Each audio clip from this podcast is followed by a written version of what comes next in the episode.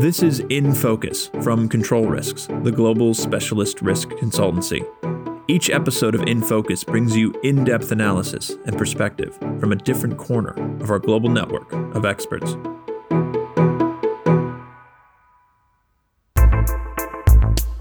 Hi everyone, and thank you for tuning in. I'm Federico Saleri, and I'm a consultant within our online solutions practice in London.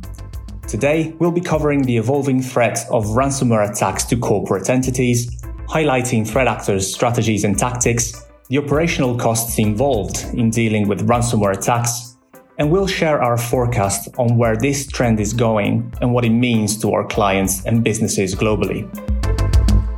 I'm joined today by colleagues from our Cyber Threat Intelligence Department and our Cyber Response Practice. Starting from the CTI team, we have Joe Buckley. He's our senior analyst based in London. Hi, Joe, and welcome to the podcast. Hi, Fedi. Thank you very much for the introduction. It's a pleasure to be here today. Thanks, Joe. We also have Felix Manig. He's our analyst, also in our CTI department, currently sitting in a different borough in London. Hi, Felix. Thank you for joining. Hi, Fede. Thank you. It's good to be here. And last but certainly not least, Mark Fawcett, senior consultant in our cyber response and crisis management practice. Mark, thank you for joining. Thank you, Fede. Pleasure. Joe, let's start with you. As we are seeing a spike in ransomware operations globally, can you give us some details on the current threat environment? What is driving this uptick? And more generally, why are you and the team concerned about it at the moment?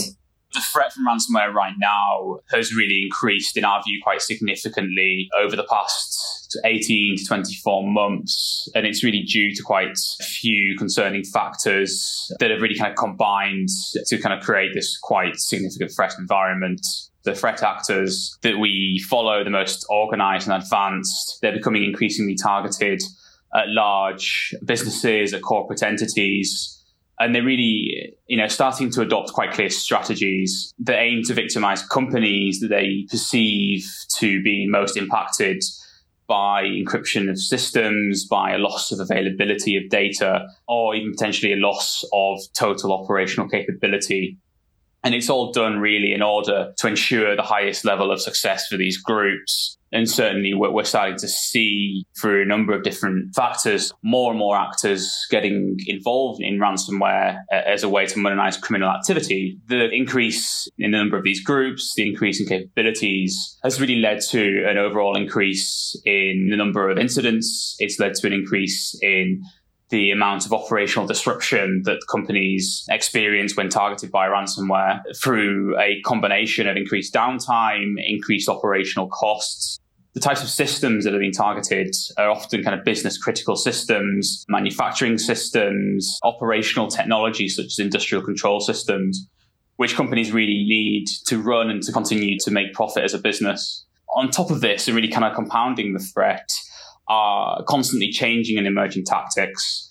And a key tactic is the hack and leak tactic, where ransomware groups, before they encrypt and prevent access to systems, actually steal and or exfiltrate data from target companies, often quite sensitive data that would be perceived to be impactful for victims' clients and for its people. And then there's an additional level of extortion where the ransomware groups threatened to leak this data. It's an incredibly powerful tool, and it certainly impacted the threat landscape. This is all happening in the backdrop of COVID-19. Clearly, the financial impacts of the pandemic are quite clear. The impacts it's having on budgets and kind of the impact it's having on operational capability more broadly as well. So there's a number of factors really that are coming together right now that make us quite concerned about the threat that ransomware groups pose to any business.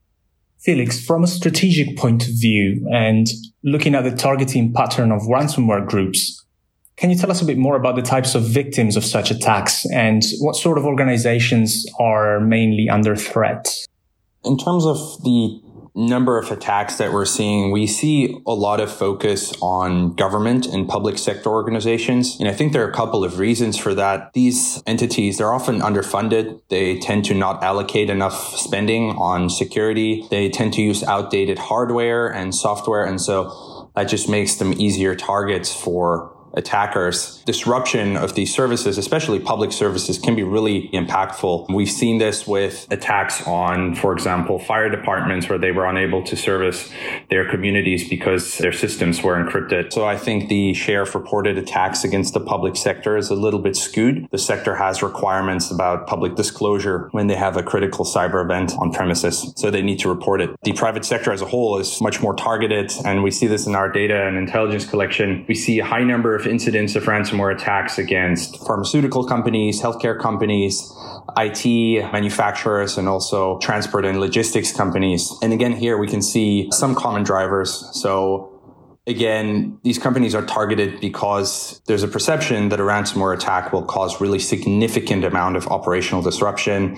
It'll damage the victim's ability to service its customers, produce consumer goods, or perform medical procedures, and so on. So all of these targets, they have a very low or even no appetite for operational downtime. We see attackers really moving from targeting individuals and small operations to now setting their sights on these larger companies and their key suppliers and their key supply chains that can really afford to pay larger ransoms. And we've seen this in late 2019 and also in the first half of 2020, where ransomware operators have combined ransomware extortion and those data leak attacks to really maximize their chances of profiteering from such campaigns. And I think if we talk about sectors and the type of targets, these type of hack and leak attacks mean that also we should expect that, financial and professional services are also likely to be increasingly targeted as these hack and leak methods are leveraged by ransomware groups. I'm staying with you, Felix, for the follow-up. What about the geography factor? Where are we seeing these attacks more likely to happen? And is there a correlation between the threat actor's country of origin and the target? Yeah, I think that's a very interesting question. So, of course, ransomware attacks can affect organizations globally. But what we do see in our intelligence collection, that really indicates that threat actors are particularly focusing on targets that are based in developed economies. This is likely due to, again, the perception that, these organizations there hold the largest financial assets and as such offer the greatest opportunity for return when they're being targeted. And this is, particularly the case for some of these larger, well-known, well-capitalized companies headquartered in, your developed markets in North America, Western Europe, some in states with a high GDP, also in the Asia Pacific, APAC region. So overall, over the past 24 months, we've seen organizations in North America, in Western Europe, Japan, Australia, they've been really most affected by ransomware attacks. We also see heightened levels of ransomware attacks in places like India and Brazil, which is interesting. You still have these large organizations and multinationals that operate there, and they fit the targeting profile of these ransomware groups. But also, there's a perception among criminal groups that organizations in India and in Brazil, for example, have overall lower cybersecurity defenses and are therefore preferred targets. Thanks, Felix. And Mark, promise I'll get to you in a moment. But before I do so, from strategy to tactics, Joe, a few words on the attack vector. How are these ransomware groups targeting companies globally? We're really looking at an incredibly diverse set of individuals and groups that are targeting companies using ransomware. On the far end, we have groups that are pretty closed. They're groups of individuals who are skilled across the kind of cyber and the kind of the criminal capability set and are really quite skilled at gaining kind of persistent access to large companies. And I think the success that a lot of these groups have had has built what we sometimes term as a franchise model, where some groups are now opening up, they're vetting individuals and allowing them to ultimately buy into a franchise model. And that's where we see our first diffusion of kind of skill sets that they're using in actually enabling ransomware attacks. And then finally, we have the totally commoditized ransomware as a service model, where a ransomware tool is sold ultimately to anybody who has the available cash to buy such a tool. Looking at our own internal incident data and the attack vectors that we collect, we see really quite a drastic range from quite sophisticated and highly targeted spear phishing campaigns, the enabling of persistent access to corporate networks using quite bespoke and effective criminal tools, all the way to really quite low sophistication spam campaigns and kind of vulnerability scanning methods used to try and find web-facing and internet-connected assets of key target companies. Looking at our database, phishing and spear phishing makes up approximately 50% of all initial access into victim organizations. Phishing's simple, it's effective, and it's quite easy to kind of play on the emotions of staff members using what we term as social engineering. We've seen a significant number of phishing campaigns really play on the fear that's induced by the global pandemic. And that fear is used to entice recipients of these phishing emails into opening kind of malicious attachments or giving away important credentials and passwords. And the next most common tactic for access is manipulation of remote access tools, where individual staff members' devices are targeted by ransomware groups, ultimately to enable an access to the company's corporate network. People are working from home, and this is an absolutely key access vector in order to target individuals and companies to then access the kind of broader corporate networks, critical systems and critical files. The aptly named Evil Corp, also known as WastedLocker, have targeted a large number of companies using these kind of remote access techniques, targeting home workers. And it's going to continue to be a key vector going forward. It's important to consider both attacks that go against your network, but also to consider who your suppliers are. And any weak links could potentially be targeted by ransomware groups to enable an access to your network. And as well, there's a huge benefit for ransomware groups and other threat actors in targeting the supply chain. It's incredibly effective and efficient to target a cloud service provider who has a large number of clients who can be impacted directly by targeting the cloud service provider.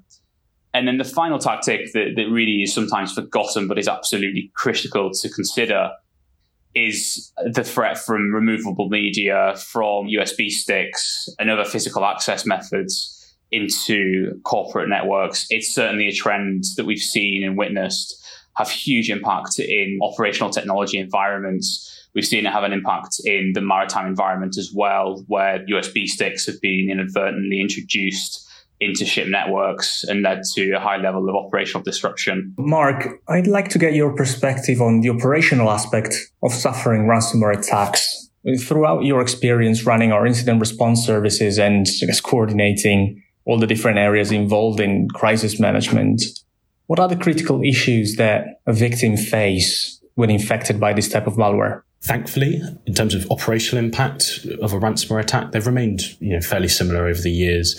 I think one big change we've seen is just the sheer number of these attacks. So our team has doubled in size in the last year just to deal with the influx of cases that clients are seeing, and a large proportion, more than half of them, are ransomware attacks. Ransomware will often be delivered to achieve one of two goals, or both of them. So the operational disruption through encryption of the data, and then secondly, the data extortion. So the extraction and then leak of that data. I think we've seen that go through four key phases. So historically, data extortion was often mentioned by the attackers in the ransom notes, but it's rarely substantiated, and commonly the forensic investigation identified no indication of data having been stolen. So it wasn't necessarily a critical issue. However, they started to substantiate those threats, so they'd be able to provide proof of it. But at that point, 24 months ago, there was no sort of public profiles to these groups, no real known leak websites that were getting a lot of traction. It's important to note as well, this is post the inception of big data protection regulations such as GDPR, which has driven these incidents to be more public. However, the operational disruption has remained throughout that period as the key critical issue. More recently, we've seen the data leak elements, the data extortion, becoming more prominent in the decision-making process when responding to these incidents. So we've seen a large spike of groups exfiltrating data. That, combined with having a very public profile, means the regulatory and reputational issues of a data leak coming online is significant. The operational disruption continues to be, the main decision driver during that period. The data leak was sort of a secondary consideration as to whether a concession was required in a given ransomware situation, mainly because organizations often opted to go public on the issue to mitigate the data extortion as opposed to look to make a concession. I think, though, we're starting to enter into what I'll call the fourth phase, the current phase, where we've seen data extortion being pushed all the way up to be agenda item number 1.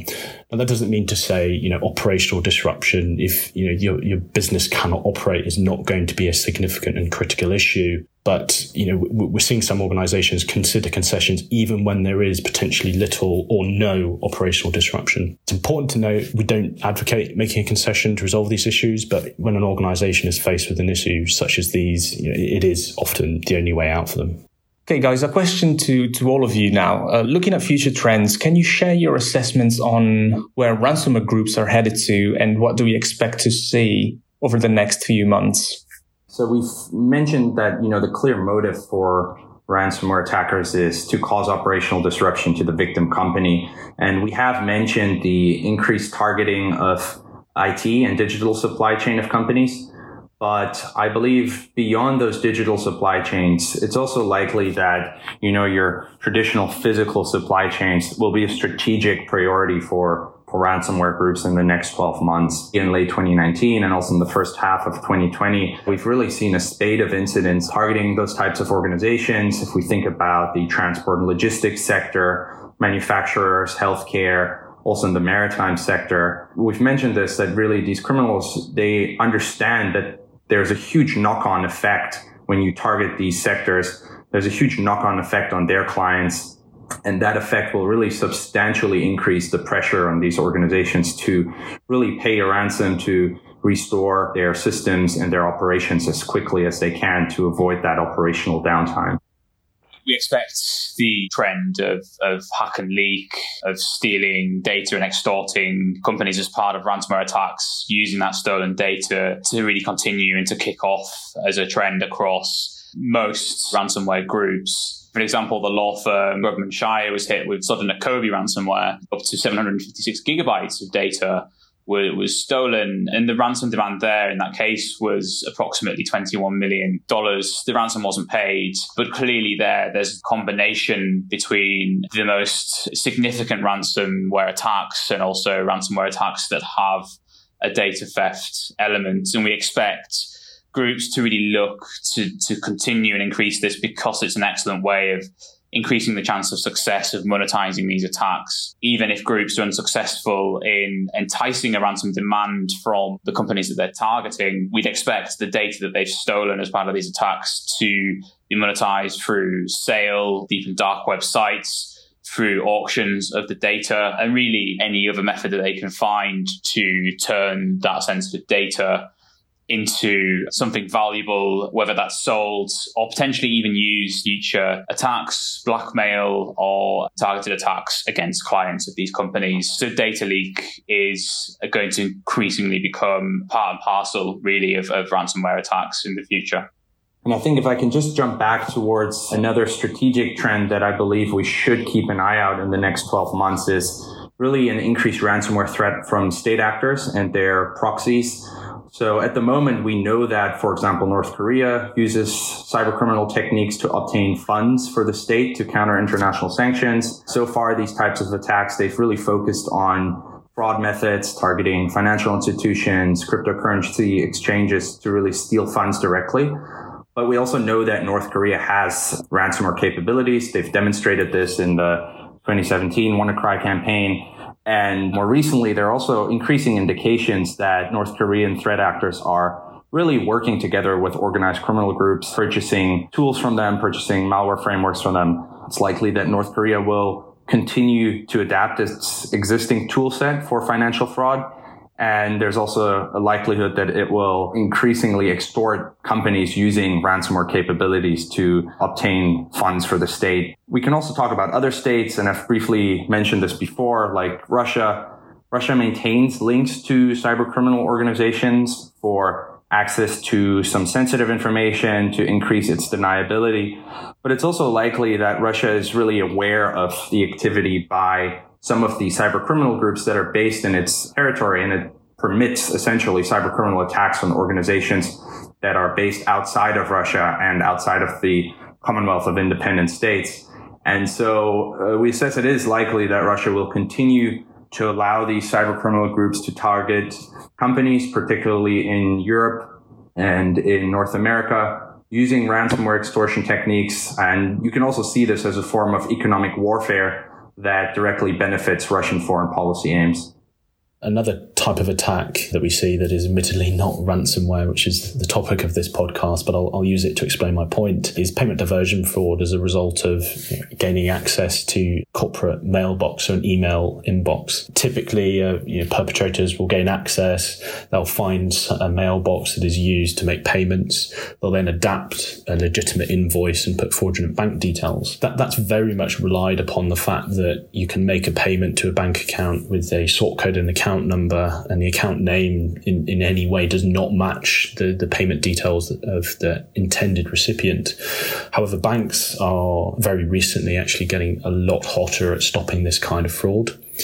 So I think what we'll start to see is the ability to monetize business email compromise of sort of low-level cyber criminal groups significantly reduce. I think what we'll see, which we've seen historically, is the ability of these groups to repurpose their capabilities into other things. Ransomware is a proven method that we have no reason to believe in the short, medium, or long term anyway. The frequency will reduce. So I think those criminal groups will start to switch their focus from, instead of gaining access to an email inbox, to commit payment diversion fraud, that we're looking to gain access to a mailbox, to gain a foothold onto a network, and then pass that off to the other sort of either another cyber criminal group or another team within the same cyber criminal group to commit and perpetrate extortion, i.e. deliver a ransomware attack. When working with clients, have you seen elements being overlooked, common mistakes that can be easily fixed, or in general areas where companies have struggled when suffering from ransomware? It would be great to have one golden nugget from each of you. I think it's really important to consider your company's cyber threat profile, and that includes understanding kind of who the key ransomware groups are, which sectors and geographies they focus on, but most importantly, kind of getting into a position where you've identified the ransomware groups who you think might be of concern to you, and then you identify the tactics that they're likely to use against you, so you can then build proactively the right controls, the right mitigations, develop the right training for staff members really before those attacks actually happen. And once you've understood that profile and you understand the groups that are of concern to you, you can ensure that the intelligence collection activity that you're doing is nice and tightly focused on the groups that are of highest priority, that any controls or mitigation that you're putting in place is proportionate to that threat picture. And also you're prioritizing the controls and the protection that you're putting in place in a manner that is realistic and is absolutely relevant to the threat picture that you face as an organization. And that's the approach that Control Risks takes really in all of our engagements on any threat. It applies beyond ransomware in countering other criminal groups, as Mark's alluded to, whether that's payment diversion fraud groups, or if that's more advanced nation state groups, or the emerging activist and environmentalist threat groups who are quickly increasing their capabilities and intent to target companies globally. Yeah, and I think that's an excellent point. And I just want to add to this note of having that proactive view of how to protect against ransomware attacks and other malicious activities. So I think for me, I would say really keep an eye also on the strategic trends and the factors that influence targeting patterns. I think having that strategic intelligence can really help organizations identify trends on some of the changing tactics, techniques, and procedures. It'll give you a better understanding of what sort of sectors and what sort of geographies are particularly affected. And it'll also help your security teams gain really rich content around the incidents that they may see and may have to deal with, particularly around intent and motivation of some of the key threat actors today, and also information about what sort of actors and tactics we may see in the coming months or even further down the line. I'll focus on backups as my key golden nugget, as you put it, Fed. Not only to make sure that, of course, you've got a backup strategy. I think one thing that we see all too often is we find a large organization who believe they have a robust backup strategy. But in reality, when faced with the question, can you recover all of your systems in a timely manner and a safe manner, that being said, using the backups that you have, the response is all too often no. They've done DR tests on a single single system or a small set of systems, but recovering a whole network, which in reality is the worst case scenario, is just something that's not been considered. So I'd urge organizations to think long and hard about whether their backup strategy can be considered a suitable recovery strategy should the whole environment be taken down. And in the best case scenario, test that and try it out, because recovering one system is very different to recovering a number of systems in a whole network. Thank you all very much for sharing your analysis and advice, of course, on a threat that concerns every organization. On the line, we had Joe Buckley and Felix Manig from our Cyber Threat Intel department, and of course, contributors to our subscription platform, Core. Guys, thank you very much for joining. Thank you, Fede. Thank you, Fede. And of course, Mark Fawcett, senior consultant from our cyber response practice. Thank you very much, Mark. No problem. Thank you very much. I'm Federico Saleri, and from London, thank you all very much for listening to In Focus.